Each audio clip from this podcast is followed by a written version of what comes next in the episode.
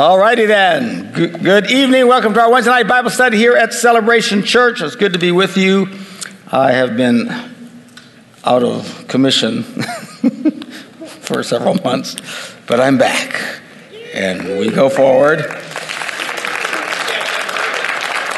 We are continuing our verse by verse study through the New Testament uh, and doing it in the order of, in which these uh, letters were written. We call them books of the Bible in the Old Testament, in the New Testament. They're not actually books. uh, we got the Gospels. Acts could be like a book, but the rest of them were letters. They're just letters, and uh, and we're reading them in in the order they were written, kind of trying to put everything into context. Uh, as I've said many times, I, I don't know who decided to put the books of the Bible in the order that they are, but it wasn't helpful. I mean, I, who made these decisions that are like all over the place? The worst is the Old Testament. You try and read the Old Testament, Genesis straight on, man, you're not going to know what's going on for a whole long time because everything's completely out of order. If you just put it in order, that'd at least be helpful. Anyway, so I don't know. Nobody checked with me. So we are uh, now, we, we finished Titus, Paul's letter to Titus. Now we we get to, we started out, the very first uh, letter in the New Testament was written by James okay? And in the context, as you can tell, he's writing to Jewish Christians uh, because of the references and the way he starts out, writing to the 12 tribes scattered abroad, talking about the 12 tribes of Israel. Jewish Christians is uh, who he's writing to, because at that time, a lot of them didn't even think uh, non Jews could even be Christians. Okay, so later, they made it, oh, oh yeah, I guess anybody can be a Christian. God started showing them that it wasn't about just being Jewish at that point and everything started to radically change.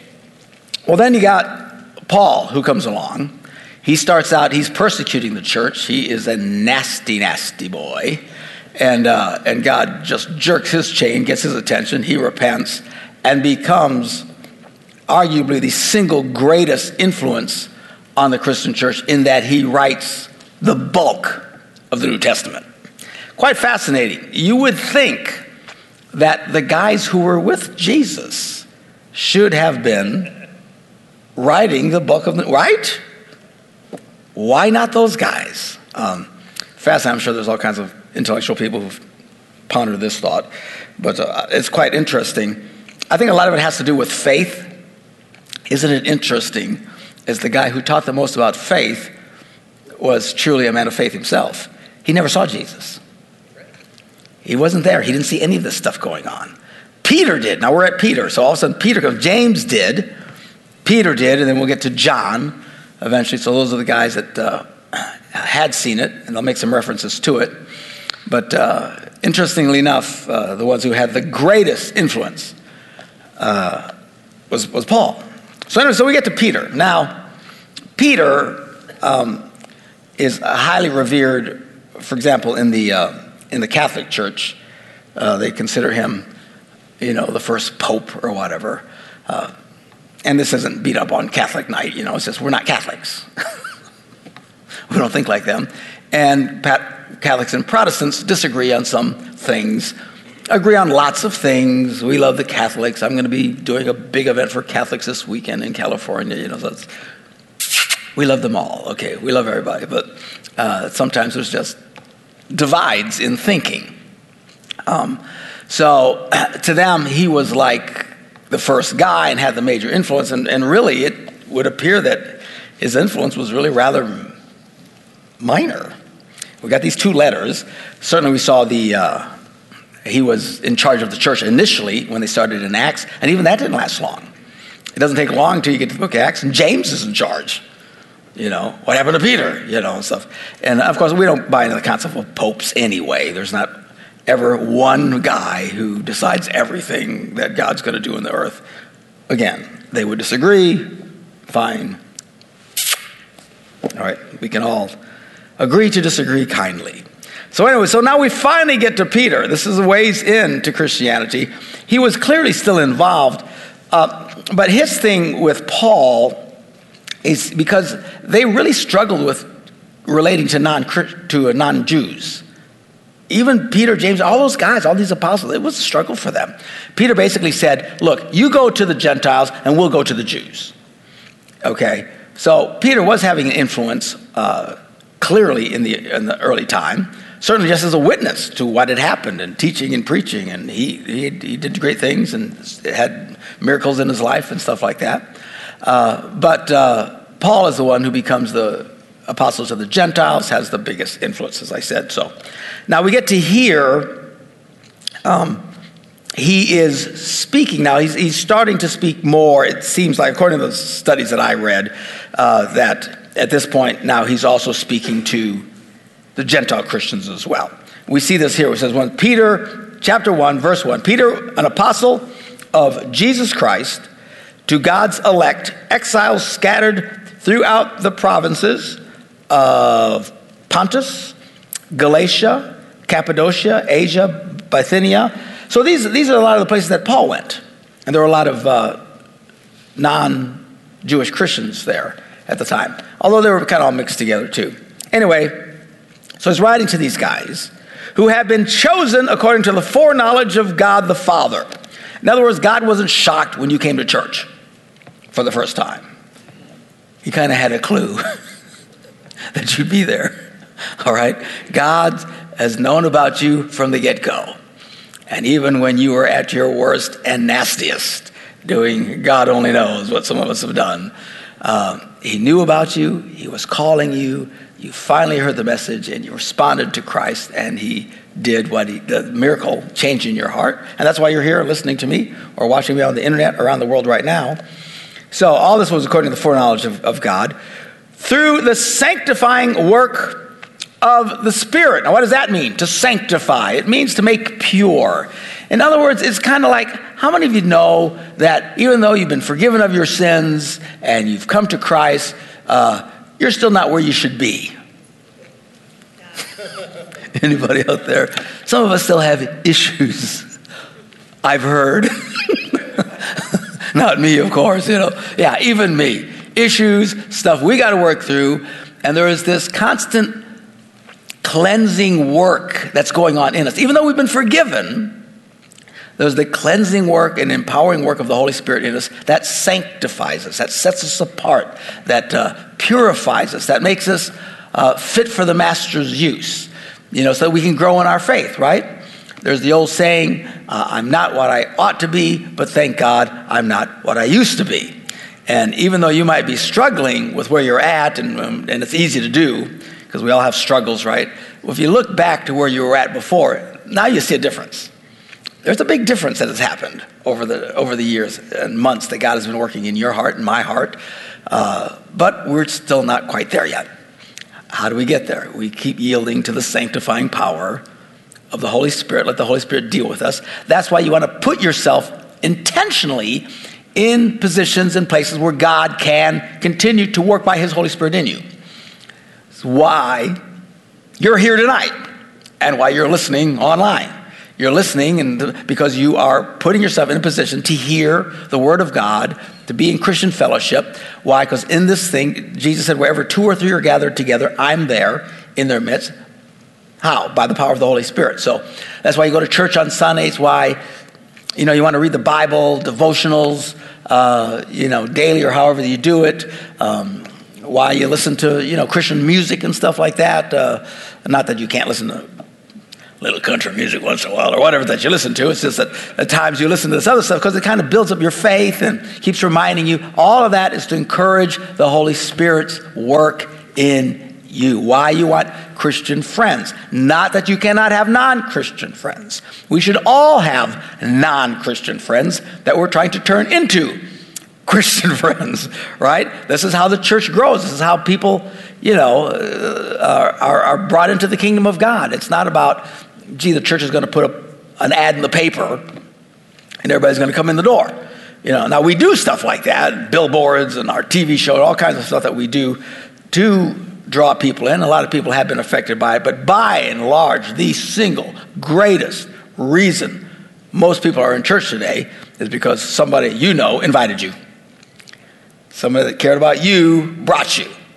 Might have been a family member, might have been just a friend at work, it might have been somebody somewhere.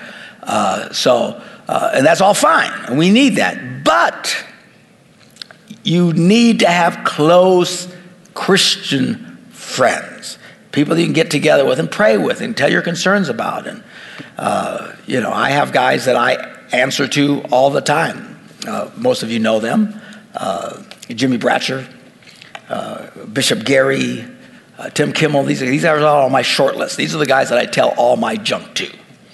They've heard stuff that would probably horrify you, all right? But just the struggles and frustrations that I have and stuff, uh, you know, oh, I didn't think pastors had that. Well, yep. you know, but I need that. And it's all, all of that is also part of this environment that encourages the work of the Holy Spirit in us so he continues to sanctify. I know it's a big fancy religious word, but that's what that means. So he's, he's chosen us, always knew he was going to choose us, and through the sanctifying work of the Holy Spirit to be obedient to Jesus Christ and sprinkled with his blood. What does that mean? That's the uh, an Old Testament reference of when they would have sacrifices and they would sprinkle the blood, you know, to, for the forgiveness of sins. So we have been washed clean by the blood of Jesus Christ. Somebody say amen. All right. Uh, okay. So that's his opening remarks. Then he says, Grace and peace be yours in abundance. How many of you could use grace and peace in abundance? Me. You know what grace is? Grace is unmerited favor. I mean, just God likes you for no reason at all. I need a lot of that, okay? Because I have, at times, said or done things I shouldn't. I know it's hard to imagine, you know. But uh, we don't work our way to God. God doesn't look down the list and see, uh, you know, Mark, uh, yeah, I'm ticked off, ticked off, ticked. Okay, he was pretty good today. So, you know, that's not the way it works. He loves us, boom, because of grace, unmerited favor. He looks at you and he smiles, even when you're a major pain in the rear.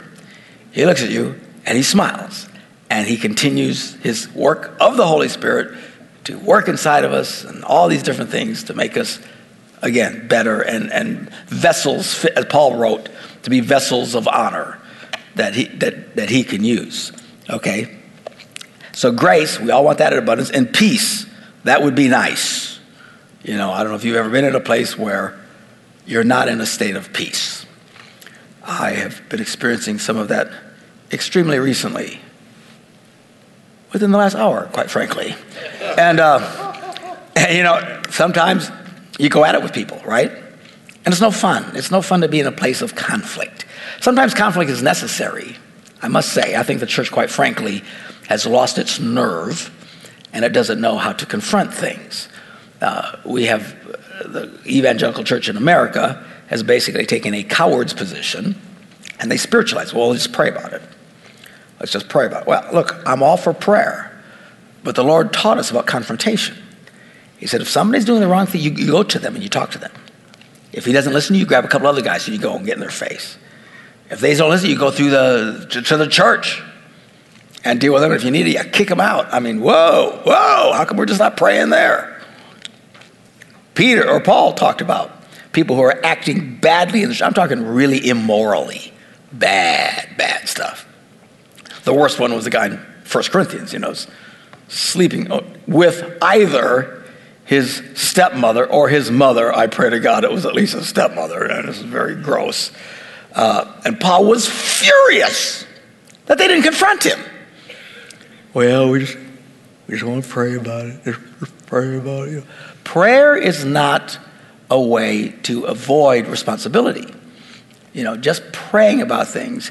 You know, and I, I know, I just, it's one of my pet peeves that Christians, that's their go to response on anything. They, they're afraid to take a stand on anything. I talked to a guy once who he, he was uh, confessing to me that, that he moved to Green Bay so he could be living with another man's wife. So what are you doing? That's pretty clear. You know, it's like one of the top 10. Right? Uh, the truth is, there's not that many commandments, even in Christianity. It's just a handful of stuff. Don't do this stuff. Christianity is one of the easiest religions. It's the easiest religion in the world. I mean, for heaven's sakes. Yeah, thou shalt commit adultery is really at the top of the list. And I said, Did your Christian friends know that you were going to do this. Yeah, I talked to them about it. What did they say to you? What do you think they told him? Pray about it. Really, you coward. You know someone is doing something and you don't have enough sense that God gave a cat. Which, by the way, if somebody wants a cat,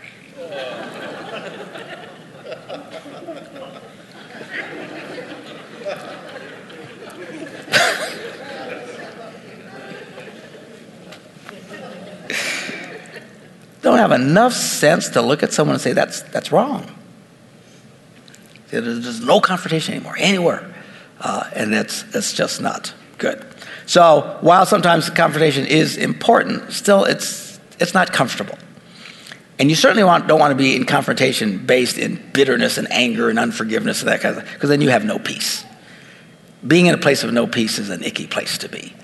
And one of the things that you read all the time when these guys write, Paul, whoever, including uh, um, Peter here, is man, grace and peace in abundance. Maybe you have stuff great, because that should be one of the hallmarks of, of Christian people and of Christian community, is that we can, in fact, walk in a wonderful state of peace without all the turmoil uh, that the world wants us to get caught up in. So, all right.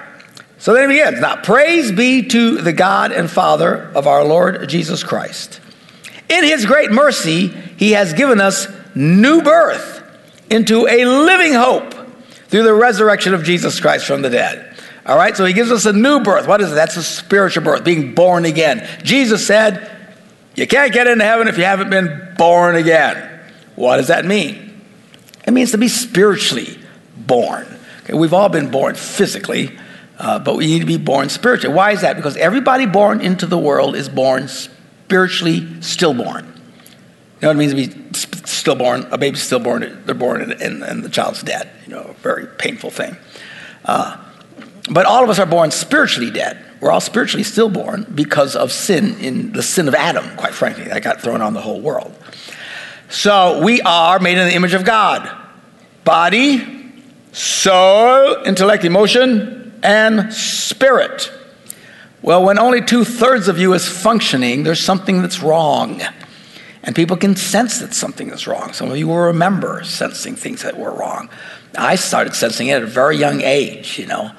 Even at 15 years of age, 16, I gave my life to Jesus. Man, I knew something was wrong. And people do all kinds of things to try and fix that thing that's not quite right. And, you know, they'll turn to drugs or to alcohol or to sex or whatever. Or they create different religions and they're doing all kinds of things trying to earn their way to God because something's not right. I got to fix what's not right. Some people turn to meditation and chanting and all kinds of universalist spiritualisms and all kinds. What they're trying. Why are they doing that? Why is everybody trying to do all this stuff? Something's wrong. Something's not quite right. What is that? Is their spirit is dead and they're not complete. When you come to Jesus and he breathes the breath of God into your spirit and you come alive. Y'all remember that day? Some, for some of you it was dramatic, some less dramatic, but you still could tell there was a change. Something happened. I am now complete. It's a wonderful thing. The grass seemed greener, the trees were sweeter, everything, everything, you know. And you look at people differently. It's you're called born again. This is the centerpiece experience of the Christian life. So we have been, he's given us this new birth into a living hope. Now, you have to understand what hope is. I've talked about this before. It's a hope, the English language changes, you know. Good used to be good, but now bad is good. If you're really bad, it's really good. And, You know, it's all you know, cool used to be cold and now it's hip, you know. I mean, everything changes. And, and that happens even with the word hope. Hope now is basically wish. You know, you think you'll win the lottery? Oh, I hope so. Well, you don't have hope. That's not hope, that's wishing. True hope means you have an absolute assurance of what is promised is going to come to pass. Uh, that's the kind of hope, this living hope that we have. This isn't pie in the sky. Gee, I hope when I die I go to heaven. Really? If that was a Christian experience, and I think for a lot of people that, that is their experience, they don't quite get it.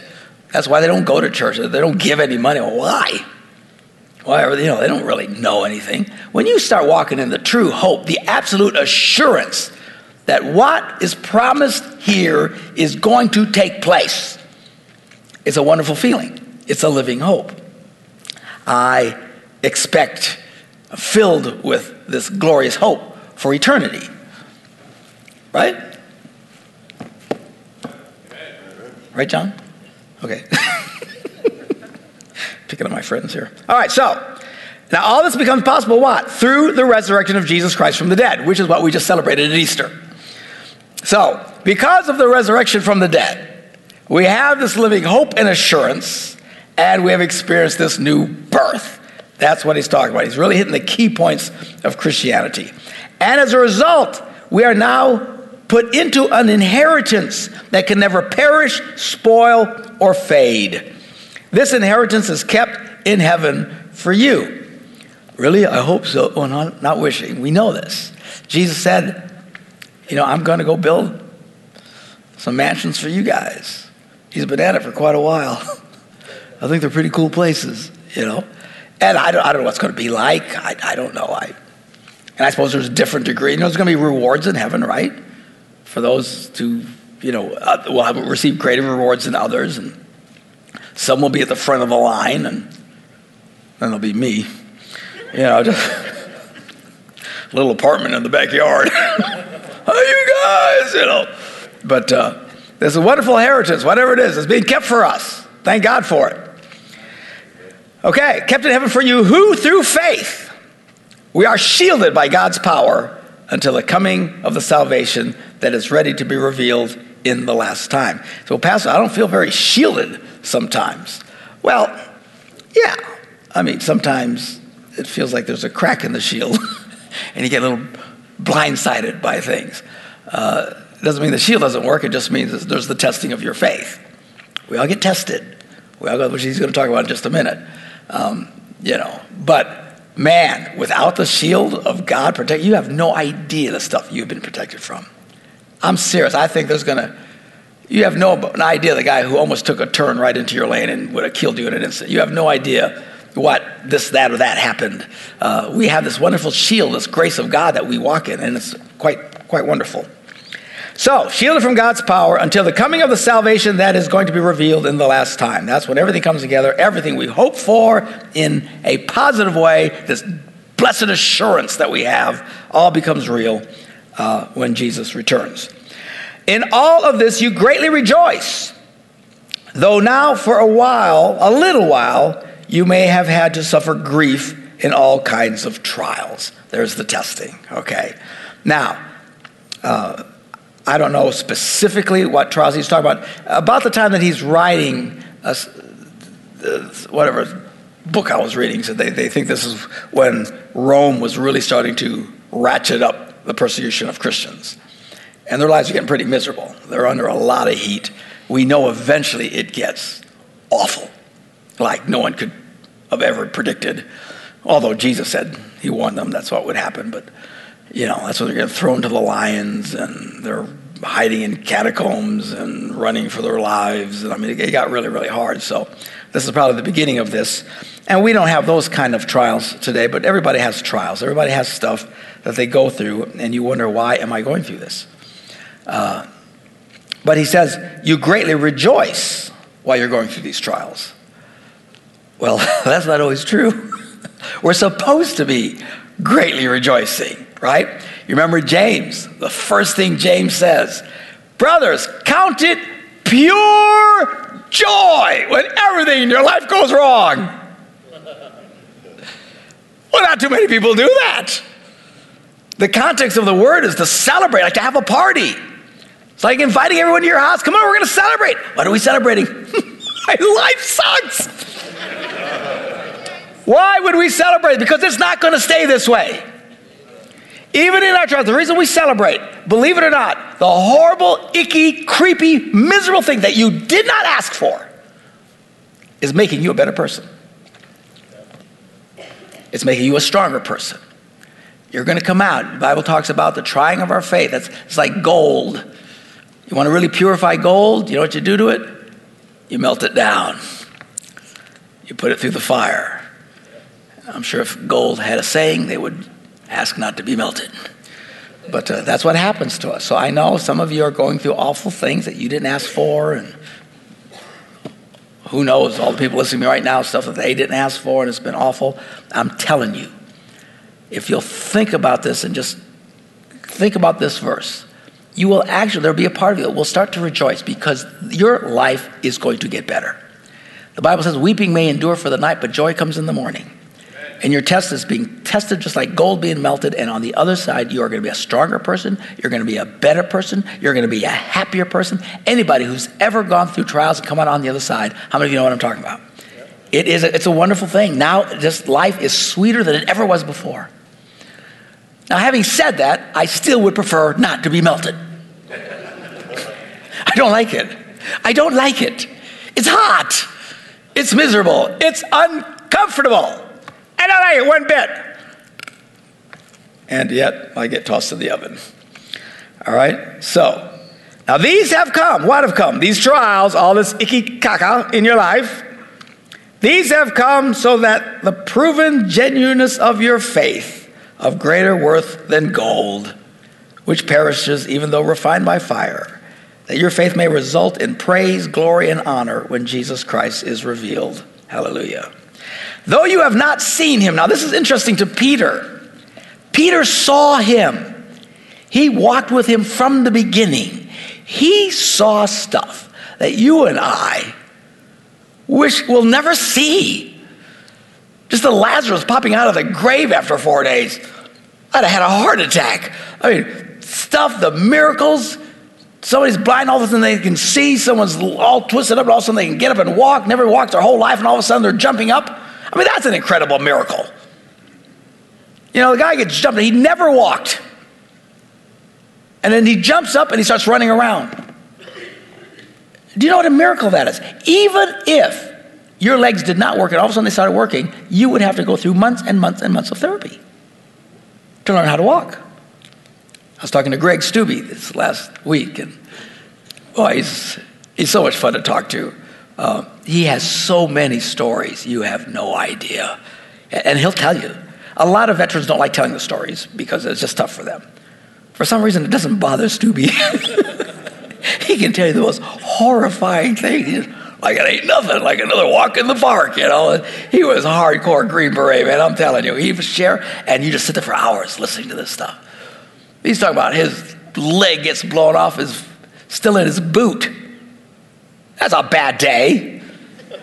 Right? I mean, it's a, and, and they put it back. He doesn't have a prosthetic one. They actually put it back together. It's amazing what they can do today. Seriously. Thank God for the medicine that we have and all y'all in the medical fields. And, I mean, it's quite stunning. And, but talking about having, having, having to learn to walk again. How hard it was. But he did it. Did it, did it, you know. Uh, so, anyway, all fascinating stuff. All this, though you have not seen him, you love him. So Peter is amazed. I saw him. I saw the miracles, all that, and almost everybody at this point who is in Christianity had never seen him. Can you imagine how strange that was for Peter? You guys have never seen him. You never heard his words. You never sat down, yet you, you believe. This is stunning to him. That's the power of faith. And again, isn't it interesting? The one who had the most impact on Christianity is Paul, who never saw him. Fascinating stuff. Even though you have not seen him, you love him. Even though you do not see him now, you believe in him and are filled with an inexpressible and glorious joy. For you are receiving the end result of your faith, the salvation of your souls. Now, concerning the salvation, the prophets, talking about the Old Testament, who spoke of the grace that was to come to you, searched intently and with greatest care, trying to find out the time and circumstances to which the Spirit of Christ in them was pointing when he predicted the sufferings of the Messiah and the glories that would follow. He said, These guys who wrote all of this and talking about the Messiah, they're trying to find, man, when is this stuff going to happen? When is this stuff going to happen? It was all fascinating to them. Uh, he said, It was revealed to them that they were not serving themselves, but you, which would be us now. When they spoke of the things that have now been told you by those who have preached the gospel to you by the Holy Spirit sent from heaven. Even angels long to look into these things. You know, angels are fascinated by our experience. Did you know that? They're actually fascinated. And look, man, how's how's that working? It's amazing. We see, from a spiritual sense, we, we don't see anything. Well, in a physical sense, we don't see anything, but yet spiritually, we experience God's grace and power in our lives. It's just amazing stuff.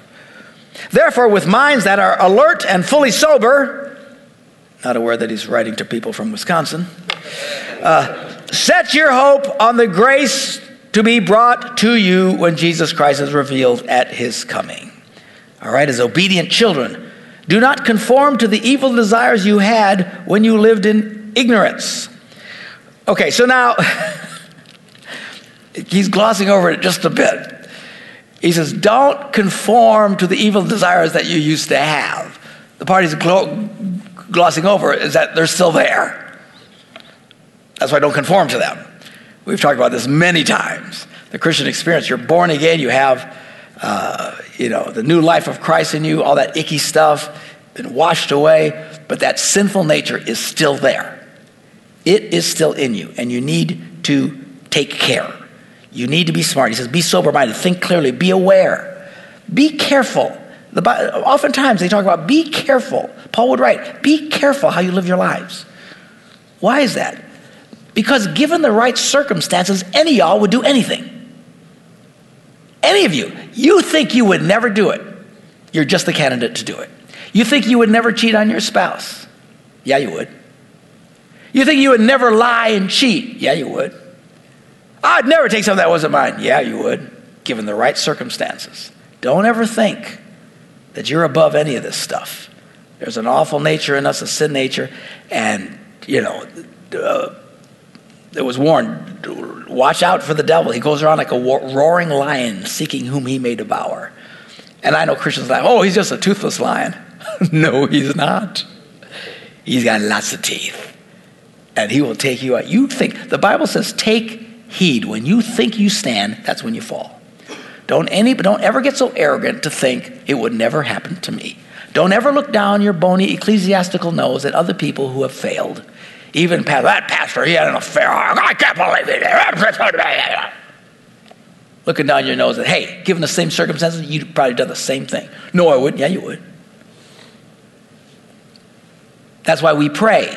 Lead us not into temptation. Jesus warned us, guys, remember he's in the Garden of Gethsemane. Get up. Pray that you don't fall into temptation. Why? You get in the right place, the wrong place, I should say. You get the wrong place at the right time, you are capable of virtually anything. Pray you don't get into those situations. Be alert, pay attention, be humble. Don't be harsh the Bible says you'd be harsh to someone else's sin. and they warned, unless you do the same thing. You know, you see someone who's made a mistake, don't be pounding on them. You need to love them, restore them, encourage them back to faith.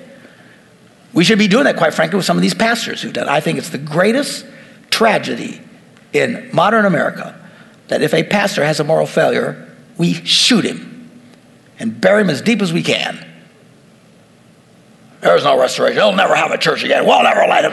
Really stop. These are some of the most talented and brilliant men that have been tossed to the side by Christians because they didn't, they, they made a fail, they made a mistake. We want forgiveness, of course, but not a pastor because, you know, let's nail him to the wall. It's absurd. We got great talent sitting on the sidelines because some Churches just can't get past that. He, he made a mistake one day. Really? As if you think you'd never do that? Be smart, pay attention. Do not conform to those evil desires that you once lived in. But don't kid yourself, they're still there. But just as he who called you is holy, be holy in all you do. For it is written, Be holy because I am holy.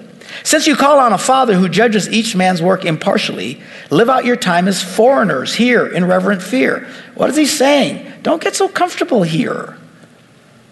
You're a foreigner, you're just passing through this place. We forget that. Remember, I was preaching back in uh, November when we were talking about doing our legacies thing. Uh, don't get so comfortable here that heaven looks like an inconvenience. And that's where Christians, American Christians are today. You know, most people's lives are pretty awful. Remember? I was talking about that. You're, and there's a lot of places in the world you, you get jock itch. There's nothing you can do about it. You get an infected tooth, you die. You know how many people throughout history have died because of a tooth infection? It'll get into your blood and kill you. Walking, no transportation. When it's cold, you just freeze. When it's hot, you sweat like a pig. This has been the experience of mankind until just recently, when now we have all these comforts. Most of those people, if you would have said, Man, would you like to go to heaven today? Most of them, yes. Yeah. This is awful. This is awful. I got things wrong. I don't even know what's wrong with me. Type of thing that, again, we just mentioned about thank God for the medicine that we have. If we didn't have this, can you imagine how miserable you'd be? You know, we, didn't, we got glasses. You know, now I had LASIK surgery because I, I looked like the human fly. Real big, thick glasses. Hello, everybody. You know? and, and, and so, why'd you do that? Be, because, first of all, I'm vain. And secondly, because uh, I didn't want you to look at a fly. You know, so I thought, you know, I'm a public person. say, well, you still wear glasses? Yeah, they're, they're really low prescriptions. I don't really need them at all, to be honest with you. I do more for reading. When I'm close, all I see there is. I don't see anything. Okay, because why? Because that starts happening to you in your 40s. but man, life was miserable for people. For thousands and thousands and thousands of years of experience, man, we get to go to heaven. Woohoo! Today we're so comfortable. You go to so many modern Christians say, Would you go to heaven today if you had the chance? No, I really want to see my grandchildren graduate. No, I, I want to get married first, Pastor. I hope Jesus, I'd have people that, oh, I hope Jesus doesn't come yet because I want, I want to get married. I want to, oh my gosh, what has happened to us? We used to sing, man, so many of the songs. We remember we were going through these songs when I was doing those sermon series. People would sing about heaven. You go to church, they'd be singing, singing, when we all get to heaven. What a day of rejoicing that will be when we all see Jesus We'll sing and shout the victory, one song after another. Songs about heaven, heaven, heaven, heaven. Let's get out of here. Right? Crossing over to the other side, hanging in there one day at a time. Sweet Jesus. Well, now we don't sing any of those songs. You know, we sit in very comfortable chairs with really cool sound effects and great musicians, and most of us can't even raise our hands very high to praise God. It's like half mast, which is usually a sign that somebody's dead. You know, half mast, flags are half mast. What am I talking about? I have no idea what I'm talking about. he said, Remember, we are passing through. We're foreigners. Don't get so comfortable in this life that you almost despise the next one. Again, I thank God for what we have. I don't like to suffer. I don't. I'm really anti suffering personally.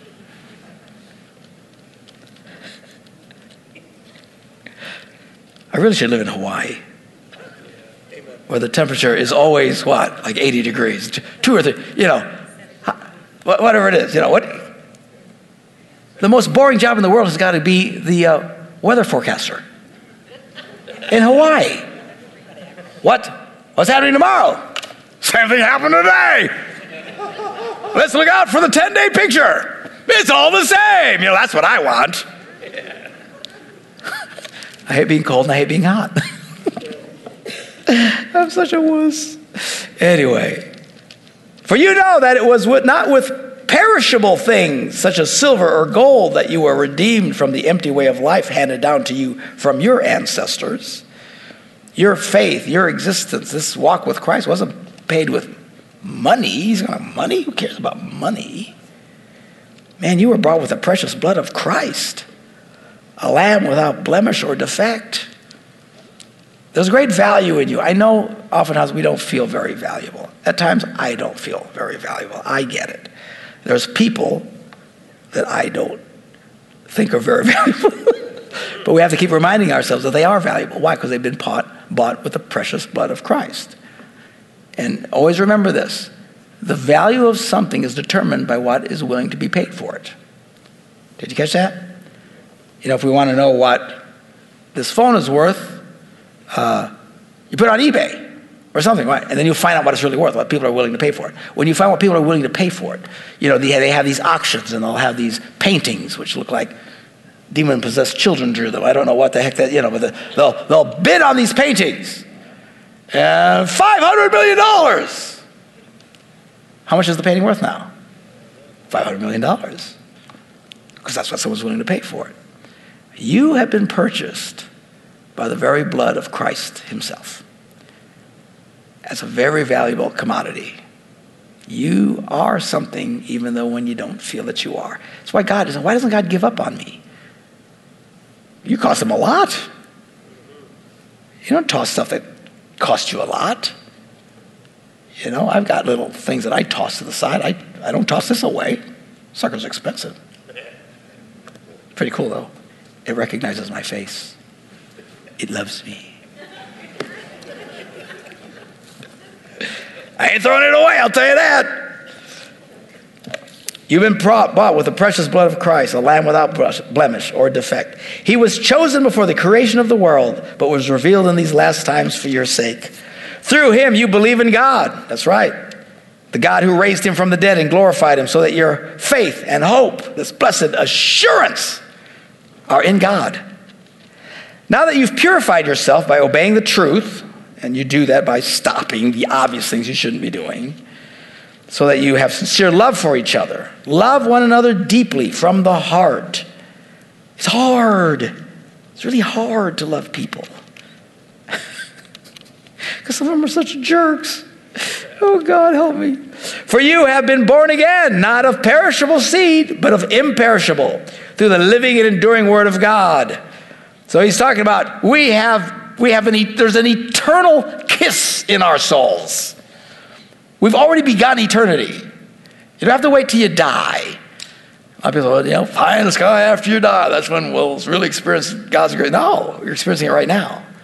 That's part of the celebration. That's what we rejoice about. We are experiencing just a piece of what we're going to get over there. And just the piece is a rush. Over there's got to be a riot. And then he talks about temporary things. All people are like grass, and all their glory is like the flowers of the field. Well, yeah, flowers are pretty. Yeah.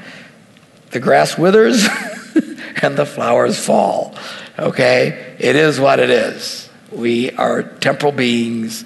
The older you get, the more the glory fades. Some of us don't have that problem, but others do. Let's face it, gravity is very cruel. very cruel thing your body, your just your uh, what do you call it? Metabolism starts to change, right? When I when I graduated high school, I was 118 pounds, dripping wet, and I ate all day. Now, if I walk by a donut, I gain five pounds. What is that? the metabolism slows down. Everything starts to change. But he said, But the word of the Lord endures forever. And this is the word that was preached to you. Chapter 2. And remember, none of these chapters existed. They just threw these in so he could find where to find things. He continues his letter. Therefore, whenever you see a therefore, you want to see what it's there for. Now, it's because of what God has done. Rid yourselves of all malice, deceit, hypocrisy, envy, slander, and every kind. What does those words mean? You know what malice means? to hurt somebody. You ever feel like you just want to hurt somebody? I must confess, I feel that rather frequently. And, and I have to fight it. I have to fight it, you know. And I'm not just talking about punching people in the face because I'm too small. Most of you beat me up. And, and I'm talking about the women. And, uh, but there's other ways that we hurt people, right? You know, you can hurt people. You want to say something, you stupid ass, frazzled, schlacker. He said, Man, because of what God's done, get rid of that. Stop. Mark, stop. Stop with the mouth. Okay, okay, okay.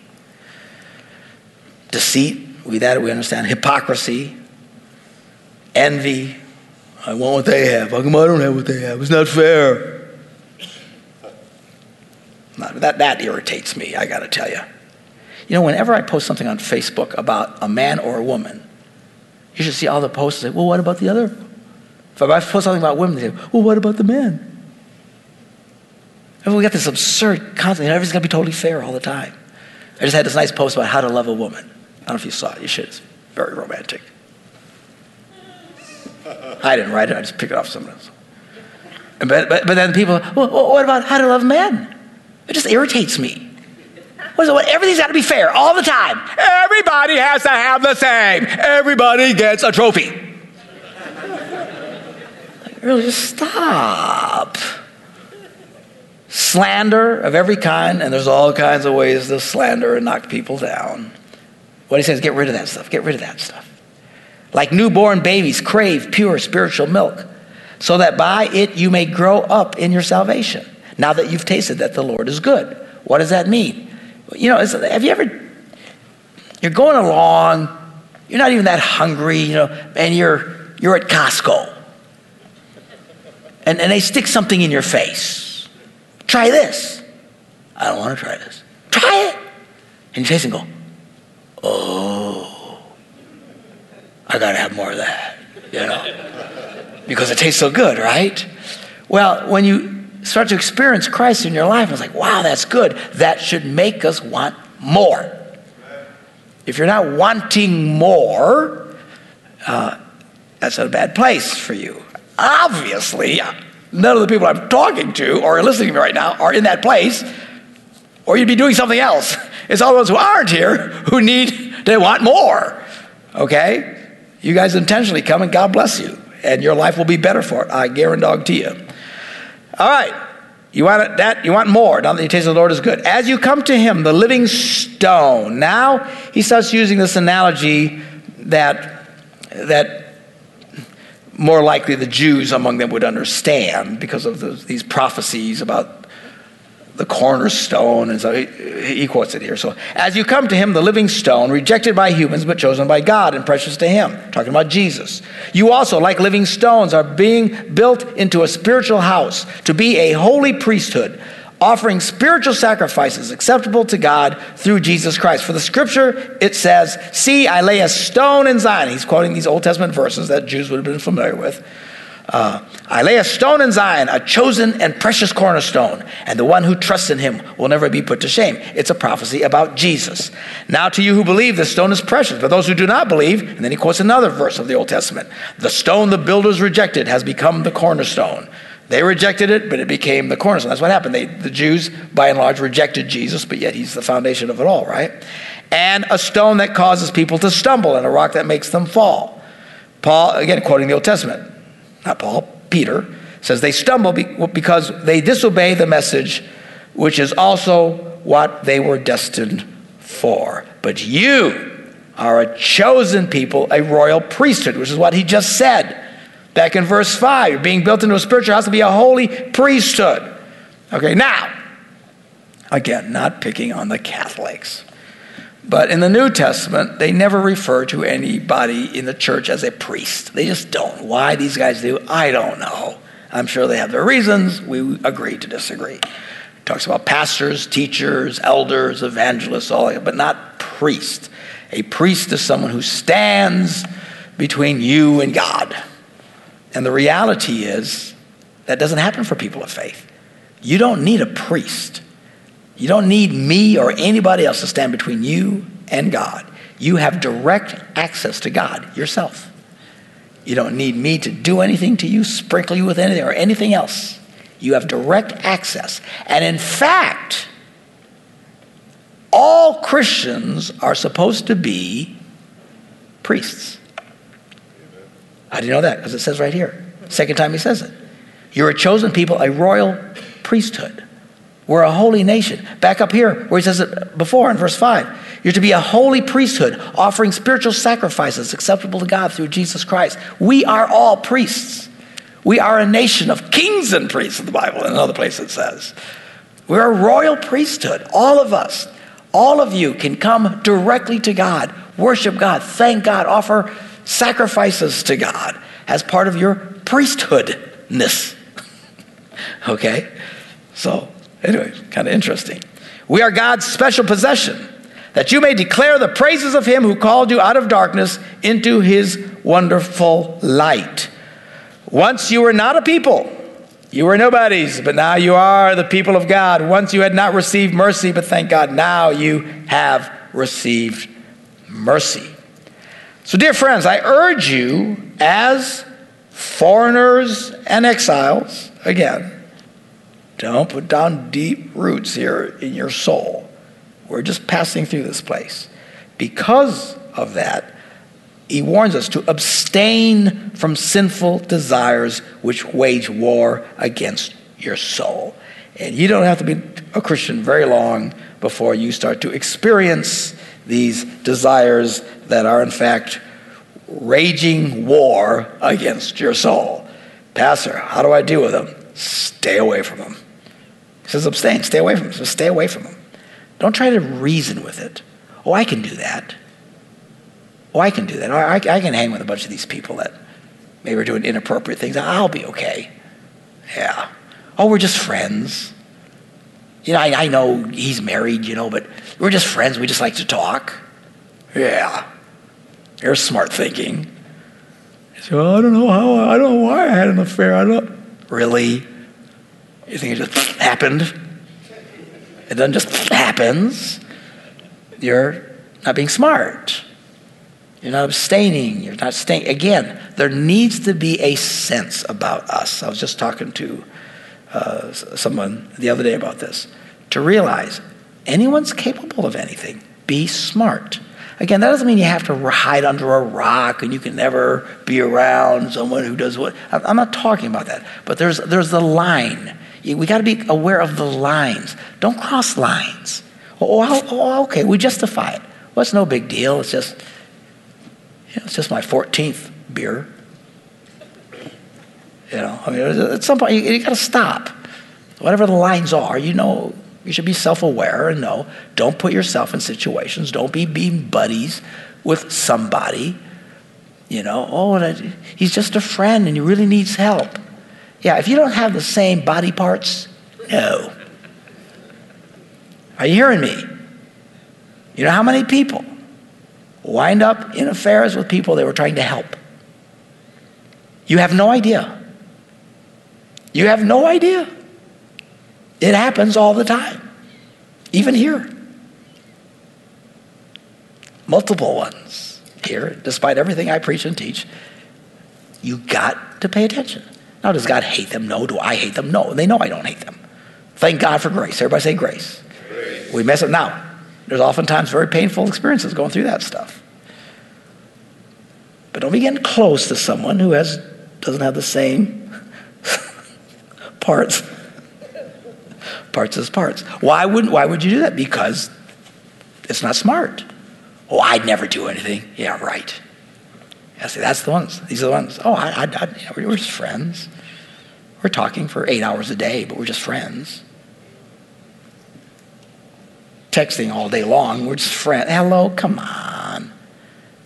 We just got to be smart. Just, just be smart. Just stay away from it. Just stay away from it. Avoid that stuff.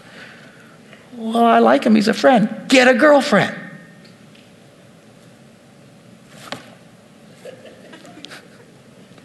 Won't happen to me. Yeah. We'll see. Live such good lives among the pagans, basically unbelievers, non Christians, that though they can even accuse you of doing something wrong, they may see your good deeds and glorify God on the day He visits us. Then we get into the weeds. And we get into some stuff, you know. Paul had these things, these things that he would say that you just go, and it's hard for us. And now Peter is going to do it. And uh, I only have three minutes left, so I don't want to open the can of worms now. so come back next week. And we'll get into some of these things that he says. Uh, the, the, first thing, he says, submit yourselves to the Lord's sake to every human authority. I want to talk about that. Because some people take, well, the, the state has the final say in everything. No, they don't. Well, the Bible says obey the laws of the land. Really? And this is the state now that thinks cats and dogs can get married and it's all okay. I mean, everything's, there's no, the state the state has the final say in everything? No, I don't think. I think we should obey the laws as long as they don't contradict the laws of God. Are you hearing me? Okay, at some point, and, and a lot of Christians will fight and argue about that. Well, we'll get into that whole thing uh, next Wednesday. Let's pray. Father, we're grateful for your kindness. Thank you for your word and your faithfulness. Bless each one uh, as this word goes deep in their hearts, craving spiritual milk that they can grow. Give everybody a safe trip home. Bless all those who are watching online right now. And bring us all again together again next Wednesday. In Jesus' name we pray. Amen. God bless you guys. See ya.